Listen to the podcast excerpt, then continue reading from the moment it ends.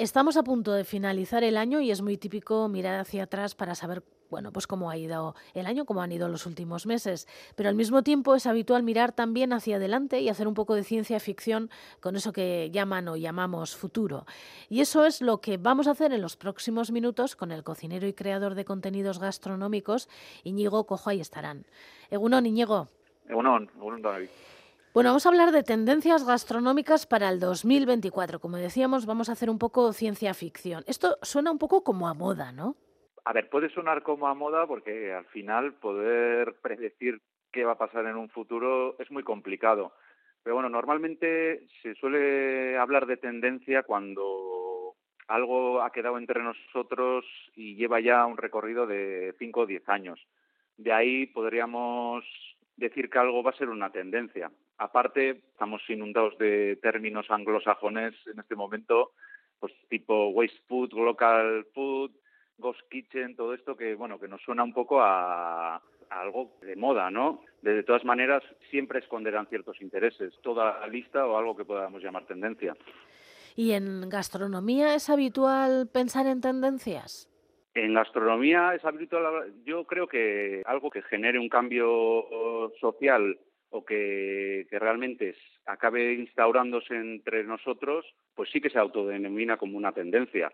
Algo que quizás hace 10 años no sabíamos ni lo que era y que poco a poco se ha ido metiendo y ha generado un cambio social. Entonces, yo sí que denominaría una tendencia. ¿Y esto qué significa? ¿Que habrá alimentos que se pondrán de moda el año que viene o que hay ya alimentos que vienen siendo o que vienen estando de moda y que el año que viene van a seguir estando de moda? Yo creo que en este momento está muy en auge el cuidado del medio ambiente. Todo lo que tenga relación con el cuidado del medio ambiente podríamos decir que va a ser una gran tendencia, no solo el año que viene, sino a futuro. En los próximos 5 o 10 años creo que va a ser el motor de muchas cosas. El elegir alimentos menos procesados, los alimentos de origen animal con cría más sostenible, la economía circular, empresas comprometidas con el medio ambiente, yo creo que, que bueno, que cada vez se van a escuchar más y el propio consumidor va a buscarlas. ¿Y llegarán alimentos nuevos de otros lugares? Bueno, pues aquí yo creo que buscar un alimento nuevo que vaya a ser revolucionario lo veo muy complicado. La próxima revolución creo que está en el mundo tecnológico. Al final, cada vez hay más alimentos procesados que emulen el origen animal por medio de la tecnología creo que ahí hay un camino que viene y va a pisar muy fuerte. Eh, alimentos, pues lo que se llama la cultura de la carne o la cultura del pescado, alimentos que emulen esos sabores, pero sin sacrificio animal. Y eso, eso es todo lo que se está experimentando ahora en diferentes eh, laboratorios para que la gente pueda comer con bases de hongos y cosas así, otras cosas que parecen pescado y que parece carne. exacto. Creo que al final lo que, lo que se busca, volvemos a lo mismo, el cuidado del medio ambiente, el que haya una huella hídrica menor y al final pues poder satisfacer la gran demanda de productos cárnicos que hay. La producción genera un tipo de, problema y lo que se está buscando y explorando al final son bueno formas de, de satisfacer al consumidor pero siempre y cuando, pues bueno, el medio ambiente salga lo menos daño posible. Tú nos contarás, ¿eh? pero he leído que una de las grandes tendencias gastronómicas del 2024 será algo que llaman plant-based, que imagino que tiene que ver con lo que has mencionado antes, ¿no? Con el cuidado del medio ambiente. En nuestro entorno yo creo que es algo que es muy repetido y algo que, que lo tenemos muy consciente, pero el respetar la temporalidad del alimento, consumir alimento de cercanía, y bueno, sobre todo viene una tendencia de pasar la alimentación en, los vegetales, pues por medio de legumbres, por medio de frutos secos, de semillas, tanto que se escucha el veganismo como forma de vida, no sé si al 100%, pero sí que cada vez más instaurado el alimentarse a base de, de lo vegetal. Otra cosa que he leído que me ha sorprendido muchísimo es la cafeína limpia. ¿Esto qué es? Pues la cafeína limpia al final no deja de ser eh, explorar nuevos tipos de infusiones, pero creo que va más hacia el consumo moderado de la cafeína, el sustituir el café de cierta manera, el emular el café cotidiano, pero pues sobre todo que, que tenga o que tengamos un consumo mucho más moderado de cafeína, porque en algunos casos yo creo que es excesivo. ¿Y quién decide qué es tendencia? Pues al final, el decidir o no decidir, vuelvo a lo mismo. Yo creo que hasta dentro de cinco años mínimo no creo que se pueda decir que algo es tendencia. Al final, creo que está muy ligado a problemas que, que nuestra sociedad pueda tener y sobre todo que esos problemas se puedan solucionar, ¿no? A partir de ahí, luego hay, bueno, pues lo que serían las tendencias de redes sociales o algo más efímero, quizá.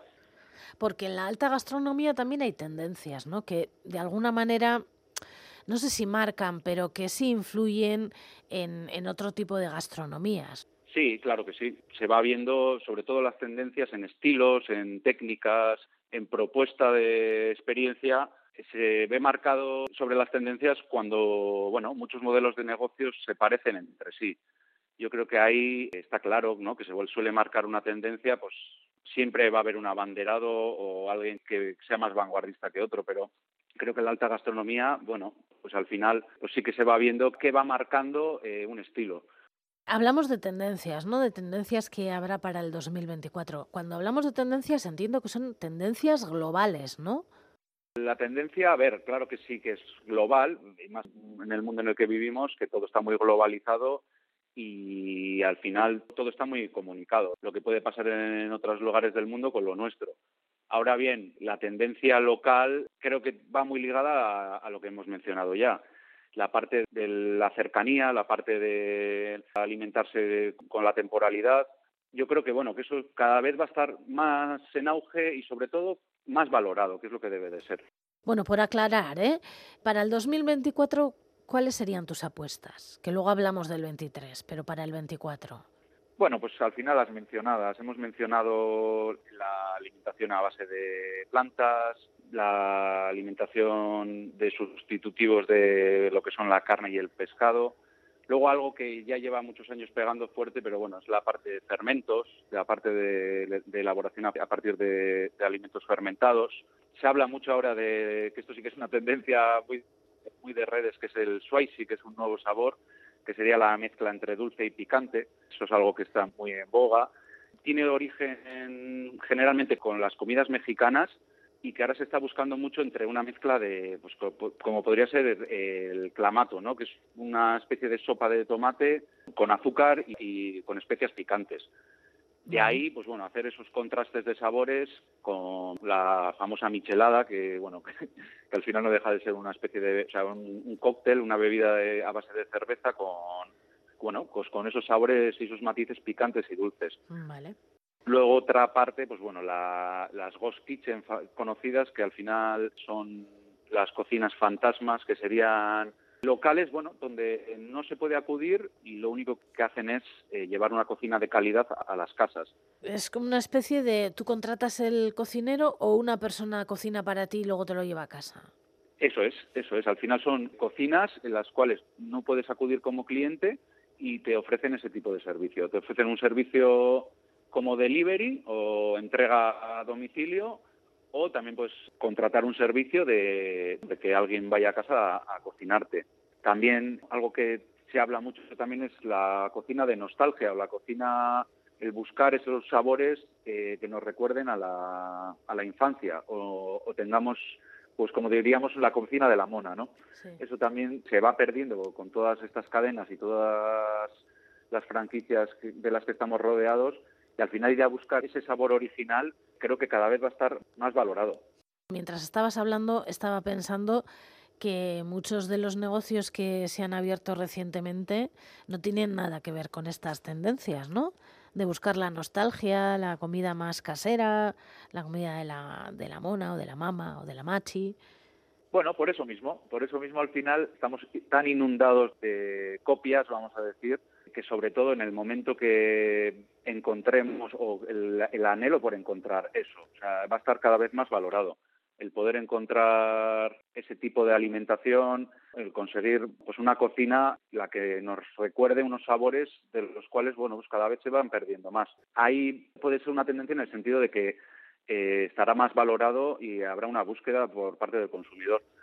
Y vamos a mirar un poco hacia atrás. En el 2023, ¿qué ha sido tendencia? Que a lo mejor muchas de las personas que estamos escuchándote hemos sido tendencia y no nos hemos enterado. Bueno, pues ha habido una tendencia muy fuerte en el mundo de los fermentados en los últimos años. A día de hoy en el mundo de la enología, por, por, ejemplo, la exploración de vinos naturales o vinos ecológicos, esto es de producciones pequeñas, sin ningún tipo de aditivos, sin sulfitos, en bodegas pequeñitas. Ahí creo que, que hay un mundo por explorar y súper interesante. Volviendo a los fermentados, pues todo lo que son las bebidas eh, tipo kombuchas, que no deja de ser al final una, una bebida a partir de test fermentados, o el kimchi, los tempes. Bueno, creo que son eh, sabores que han, que han pegado muy fuerte y que cada vez se ven en más sitios. Nos ha quedado bastante claro cuáles han sido las tendencias de 2023, pero sobre todo cuáles van a ser las tendencias de 2024. Entre las cosas que has mencionado, lo que más nos ha gustado es la cocina de nostalgia y las cocinas fantasmas que alguien te cocine es un placer absoluto. No sé a ti qué te parece que eres cocinero. Igual te gusta ser el que cocina. A mí me parece que al final es un puro lujo, o sea, el poder disponer de esa, de que alguien pueda hacer, ofrecerte esos servicios, me parece un, un lujo. De todas maneras, no deja de ser una lista y no sabemos si el año que viene seguiremos hablando de estas cosas o no. Eh, se puede predecir de alguna manera algunas seguramente se acierten y, vendrán para quedarse y otras seguramente pues dentro de cinco años nos hayamos olvidado y nos reiremos de que hablábamos de eso. Eso el tiempo lo dirá, está claro. Está claro. Pues el tiempo en Hagas a la Luz por hoy se ha acabado, así que es que ricasco, Íñigo. Volveremos a hablar de aquí a unas semanas de más cosas relacionadas con la gastronomía. Pues muchas gracias a vosotros. Es que ricasco.